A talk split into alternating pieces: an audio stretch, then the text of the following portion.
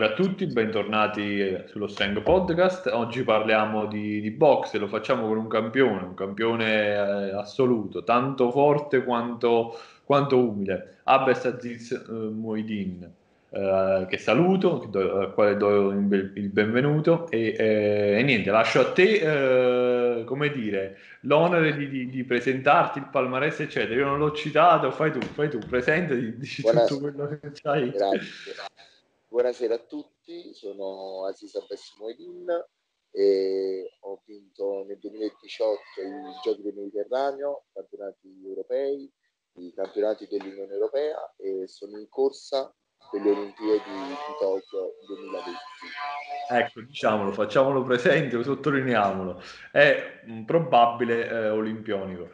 Tu gareggi chiaramente nella categoria dei massimi, giusto? Dico bene? Giustissimo. Ok, e c'è chiaramente anche un titolo italiano all'attivo. Sì, ho vinto quest'anno l'ultimo titolo italiano, che l'ho vinto proprio in casa ad Avellino. Ad Avellino, infatti. Senti, Abbass, la prima cosa che volevo chiederti è questa: come è nata la passione per la boxe? Come ti sei avvicinato a questo sport? Allora, la passione per la boxe è nata, diciamo, che io ho iniziato in palestra all'età di 4 anni a praticare arti marziali. In palestra mia all'Olimpico Volane, dai maestri in generale Gianluigi Moffa del mercato San Severino, si pratica sia karate, kickboxing che pugilato. Quindi io all'età di 4 anni ho iniziato con il karate, poi proseguendo fino a 16-17 anni ho fatto sia karate, kickboxing e pugilato. Poi ho dovuto fare una scelta che è stata quella della nobile arte, che è il pugilato, perché non solo mi fece un casino, perché è la nobile arte, come ti ho detto. Infatti. E poi a mio padre faceva impazzire il pugilato, dato che il pugilato ha fatto storia non solo sui giornali, ma ha fatto storia in televisione e in tutto il mondo. Devo dire che lo capisco molto, perché io vengo dalla kickboxing, chiaramente ho fatto una carriera molto più modesta della tua, però devo dire che chiaramente anche lì, quando la praticavo in maniera molto più assidua, l'ho fatta per diverso tempo, la tentazione di transitare verso il pugilato era forte, perché ti rendevi conto che c'è un mondo a parte. Per quanto i colpi di braccia alla fine siano gli stessi, nella kickboxing vengono portati in tutt'altro modo, la tecnica è tutta diversa. A volte ho fatto allenamenti soltanto di box con dei pugili, chiaramente me li suonavano, però ecco, non c'è mai stata quella cosa, perché di spostarmi, ecco, di cambiare definitivamente sport per iniziare la box, proprio perché comunque tutta la componente dei calci della kickboxing mi piaceva tanto e volevo portarla avanti. Ti chiedo, com'è la giornata di un pugile adesso? La giornata di un pugile, proprio in questo momento io mi trovo in nazionale, quindi infatti la mia giornata è sveglia alle 8 di mattina, colazione, che è importantissima per partire bene l'allenamento della mattina, e alcune volte può essere, stiamo facendo la mattina lavoro tecnico tattico, però alcune volte possiamo fare anche la mattina preparazione fisica e atletica, mentre il pomeriggio verso le 4 e mezza facciamo preparazione atletica, seguiti dai preparatori atletici e tutto. Però la nostra giornata finisce subito: 8 colazione, allenamento alle 9:30, 10, mezzogiorno e mezza pranzo, alle 4 di nuovo allenamento, 7:30 cena, per le 8:30/9 già siamo nel letto per ricominciare una giornata nuova. Quindi sono 2 allenamenti al giorno, ma mantieni questo ritmo sempre o solo adesso che sei in preparazione? No, allora il ritmo è sempre lo stesso, ci possono essere più scarichi, più recupero durante la settimana, dipende anche dal periodo in cui ci troviamo. Se siamo sotto preparazione ci sono, diciamo, 2 recuperi ogni settimana. Si è lontani dalla competizione, anche un recupero a settimana, mentre si è avvicina alla competizione si fa più recupero che allenamento. Per recupero intendi una giornata intera di riposo? Sì, una giornata intera, oppure mezza giornata con giornata di massaggi, relax, sauna, crioterapia e tutto. E questo è un aspetto interessante. Parlavi del lavoro, la parte fisica, insomma, la parte atletica che fate praticamente o la mattina o il pomeriggio, seconda, che andate quindi ad abbinare al lavoro tecnico, ovviamente. Il tempo che, innanzitutto, in che cosa consiste la parte praticamente atletica? Lavoro in palestra coi pesi o... Allora, consiste non solo lavoro in palestra con pesi, ma anche lavori di reattività, di velocità, di potenza, tutto quello che ci può servire durante la competizione. Sì. E la portate fino a sotto la gara o la interrompete? Allora, diciamo, evitiamo di forza, lo facciamo prima, un paio di giorni prima della gara. Ah, si fa. Però andiamo a scaricare molto nei giorni prima della gara, andiamo a scaricare molto. La preparazione per una competizione varia in base al tipo di competizione o più o meno è standard? No, varia da competizione a competizione. Ora stiamo preparando un torneo importante in Repubblica Ceca, quindi siamo in preparazione, siamo in ottima forma e ce la stiamo mettendo tutta perché è un torneo importante, mentre ci sono altre situazioni come dual match con altre squadre straniere oppure tornei diciamo meno importanti, però mai da sottovalutare, e si arriva anche lì con un bel carico per vedere in che forma siamo, anche con un bel carico di lavoro addosso. Esatto. E quindi questo chiaramente al termine di una competizione, di un evento sportivo, stacchi completamente, cioè un periodo di riposo te lo prendi completamente dalla box o bene o male qualcosina la fai sempre? Allora, quando finisco una competizione importante, ti dico la verità, stacco totalmente dal pugilato per 2, massimo 3 giorni, però non riesco a stare. Pensavo 2, massimo 3 settimane. No, non riesco proprio a stare lontano dalla palestra e lontano dal ring, quindi anche andare in palestra, fare un po' di sacco, oppure fare un po' di figure con il tecnico, ma non ad alta intensità, giusto per, diciamo, farti quella sudatina. Esatto. È importante soprattutto per la mente, quindi lo si fa per quello, si scarica un paio di giorni e poi si ritorna a lavorare piano piano verso il prossimo obiettivo. Quindi adesso dicevamo che c'è questo dual match, dopodiché poi continuerà la fase di qualificazione per Tokyo.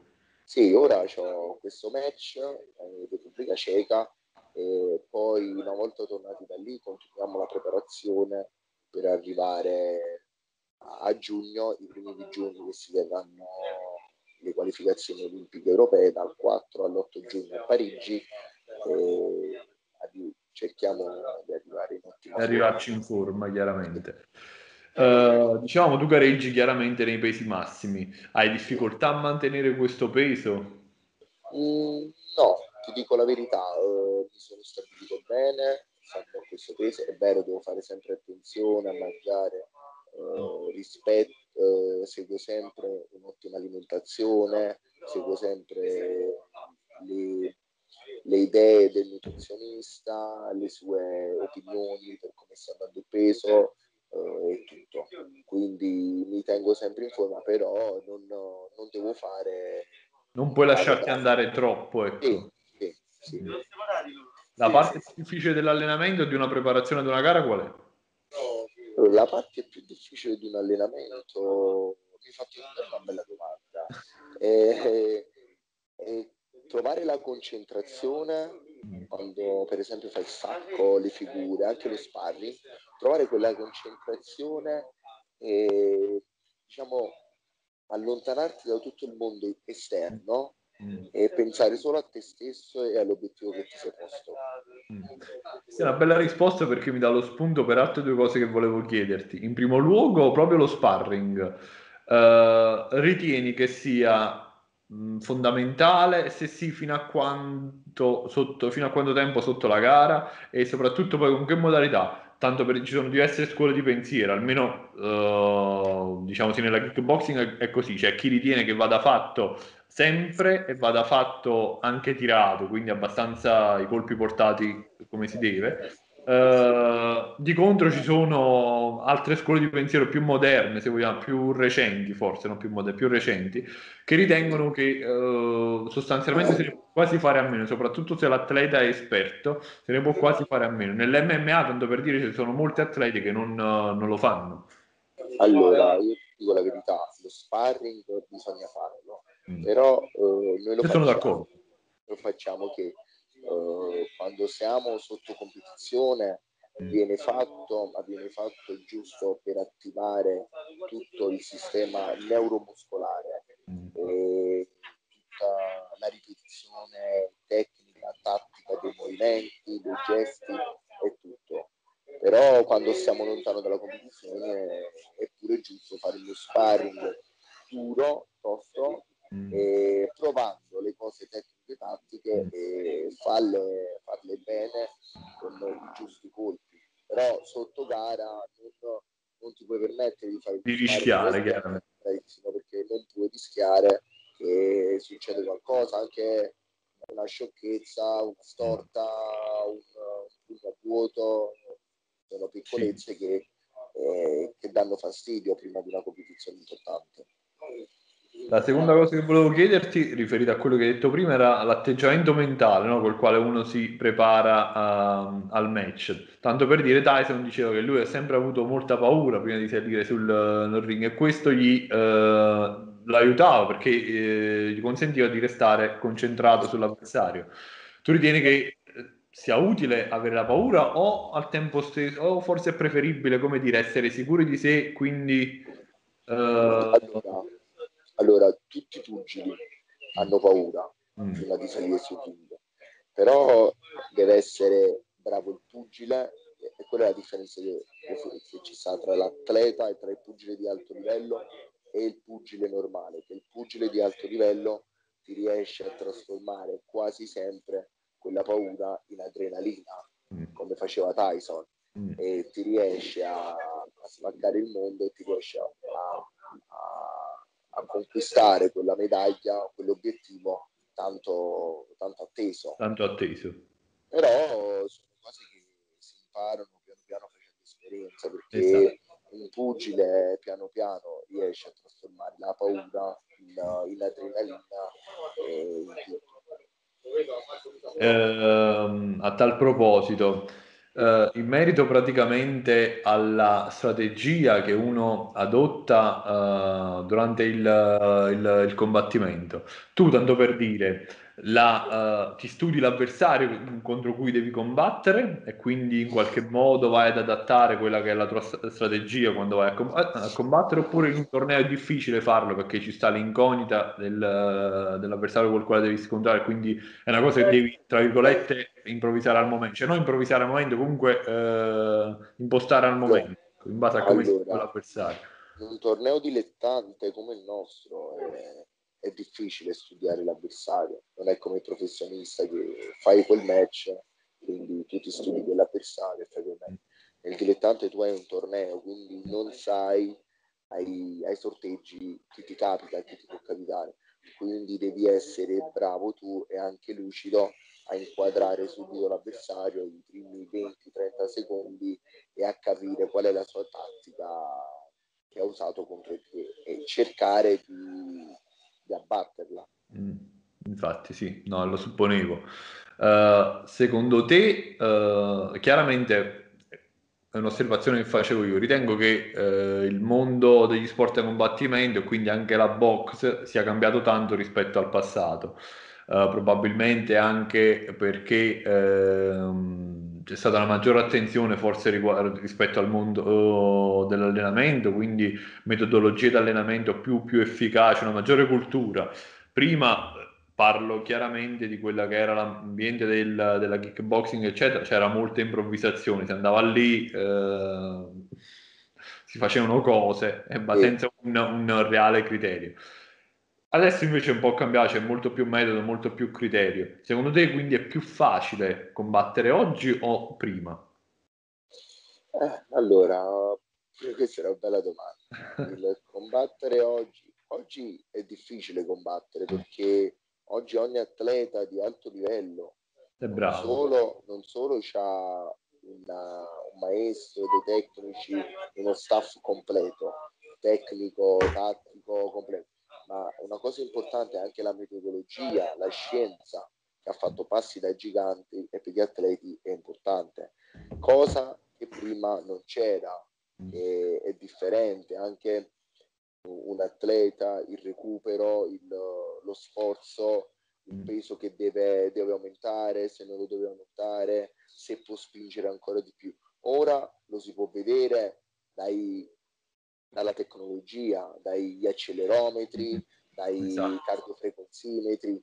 Prima no, prima si vedeva che andavano a correre, si facevano i 20 chilometri. Esatto. Non le ripetute al sacco. Diciamo al tempo stesso però non ritieni che siano... io sono assolutamente d'accordo con quello che dici. Per me sono fondamentali tutte questa strumentazione qua. Al tempo stesso però non ritieni che poi possa essere un po' troppo vincolante per l'atleta il fatto di dover fare riferimento a quello strumento? Cioè, tanto per dire, io mi muovo secondo quello che dice il cardiofrequenzimetro, quello che dice l'accelerometro, quello che dice, non c'ho quella libertà per poter...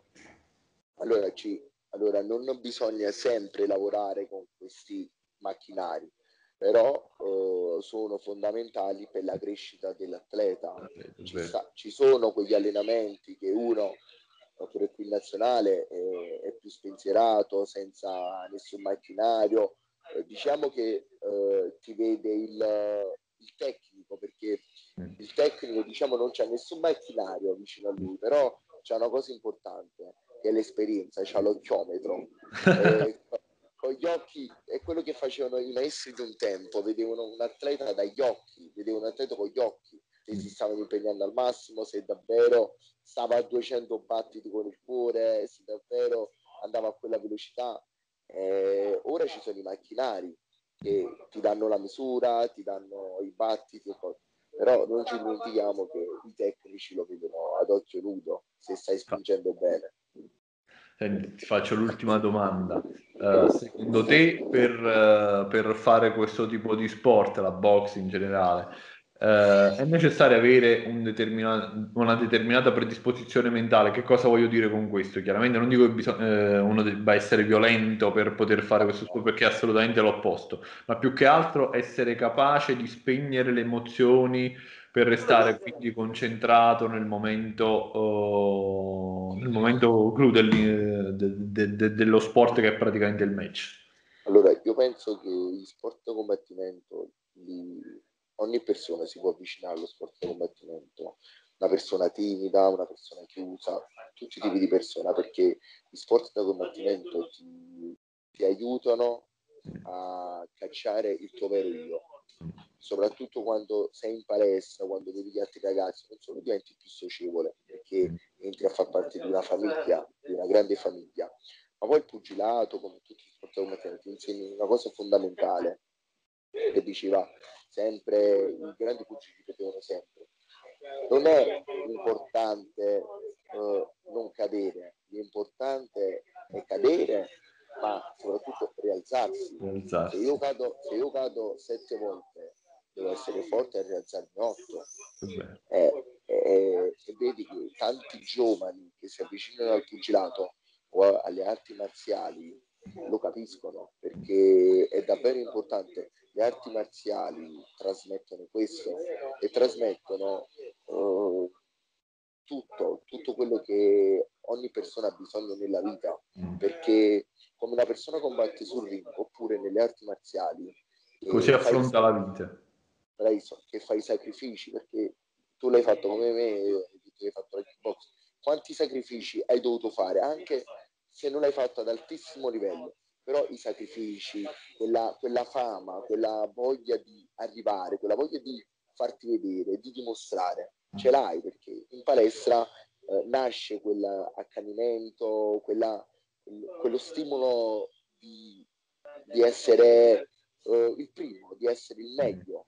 Quindi è importante, perché nella vita, a differenza dei ring, nel ring tu fai quelle 3 riprese da 3 minuti, se prendi il cazzotto, va bene, ho preso 2-3 cazzotti. Nella vita è differente, nella vita di cazzotti ne arrivano tanti, quindi devi essere bravo tu a rialzarti, e davvero, ma rialzarti sempre, ogni volta che ti arriva una batosta. Guarda, hai detto una cosa meravigliosa. Grazie. Abbass come si vede fra 10 anni? Allora, Abbass tra 10 anni, a 32 anni, non mi vedo più pugile, ti dico la verità. Perché... No, pugile no, a una certa età, 32 anni. No, pensavo che avessi mire di professionismo, cioè che volessi provare. No. Sì, quello sì, però 32 anni dilettanti sicuramente no. No, sicuramente no, però magari... In primis dare spazio ai giovani, perché i giovani sono il futuro, quindi i giovani non devono aspettare che l'uomo maturo che ha conquistato, che ha vinto, si ritiri a 35, a 38 anni, a 40 anni. Anzi, devono essere sul pezzo da prima i giovani, perché i giovani sono il futuro, ma in tutto.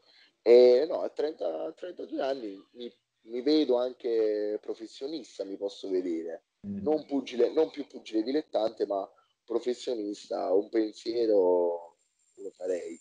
Però non in Italia, ma in America, perché in America c'è il business e viene seguito molto il pugilato. Spero che ricominci questo accadimento anche in Italia. Ora abbiamo domani, se non mi sbaglio, su Rai 2 trasmetteranno il titolo mondiale di Michel Magnesi, che è un nostro connazionale italiano che combatte contro il sudafricano. Quindi è importante per il pugilato italiano ritornare sui canali Rai e ritornare a orari consoni per tutto il pubblico. Per poter essere, però la sensazione è che non sia, come dire, non goda dello stesso seguito come in America. No, perché in America ci hanno fatto un business, in America il pugilato è seguito tantissimo, quindi dove vai, in America appena sentono che sei un pugile, che sei un boxer, ti acclamano dappertutto. Quindi è giusto, come era diciamo in Italia negli anni 70-80, che tutti quanti seguivano Muhammad Ali, Tyson, Patricio Riva, Benvenuti. Ora diciamo questo accanimento ci sta in America. E ma ti faccio una domanda scomoda, è vero che avevo detto che non te le facevo più, però questa qua te la voglio fare. Secondo te la scuola di box italiana ha qualcosa da invidiare rispetto a quella americana? No, ti dico la verità. Okay. No, perché... E perché vanno a fare i seminari oppure i ritiri in America o in Russia o... Allora, imparare è sempre, capito? Guardarsi intorno è sempre fondamentale, soprattutto da grandi squadre come la Russia, come l'America. Però noi non abbiamo nulla da invidiare a loro, perché siamo una grande squadra che sta crescendo di nuovo e diciamo si sta rialzando dalle sconfitte, e parecchi di loro hanno paura degli italiani, perché sanno i nostri bagagli tecnici e tattici, quindi sanno i nostri potenziali. Però ti ripeto, non abbiamo nulla da invidiare a loro. Gli americani hanno uno stile tutto professionista, a differenza del nostro che è molto dilettantissimo, però noi ce la capiamo bene tutti. Ma direi proprio di sì. Abbass, io ti ringrazio per il tempo dedicatoci e ti faccio i miei migliori auguri per i tuoi futuri impegni. con la promessa che qualora, guarda, non diciamo niente, però qualora le cose dovessero andare in un certo modo, non lo so, che cosa posso, ci rivedremo di nuovo qua. Assolutamente. Su queste reti, faremo un resoconto dettagliato di tutta quell'esperienza là, però non diciamo niente, non diciamo niente. Incrociamo solo lì. Esatto. Va bene. È stato un piacere, grazie a tutti per l'attenzione. Grazie.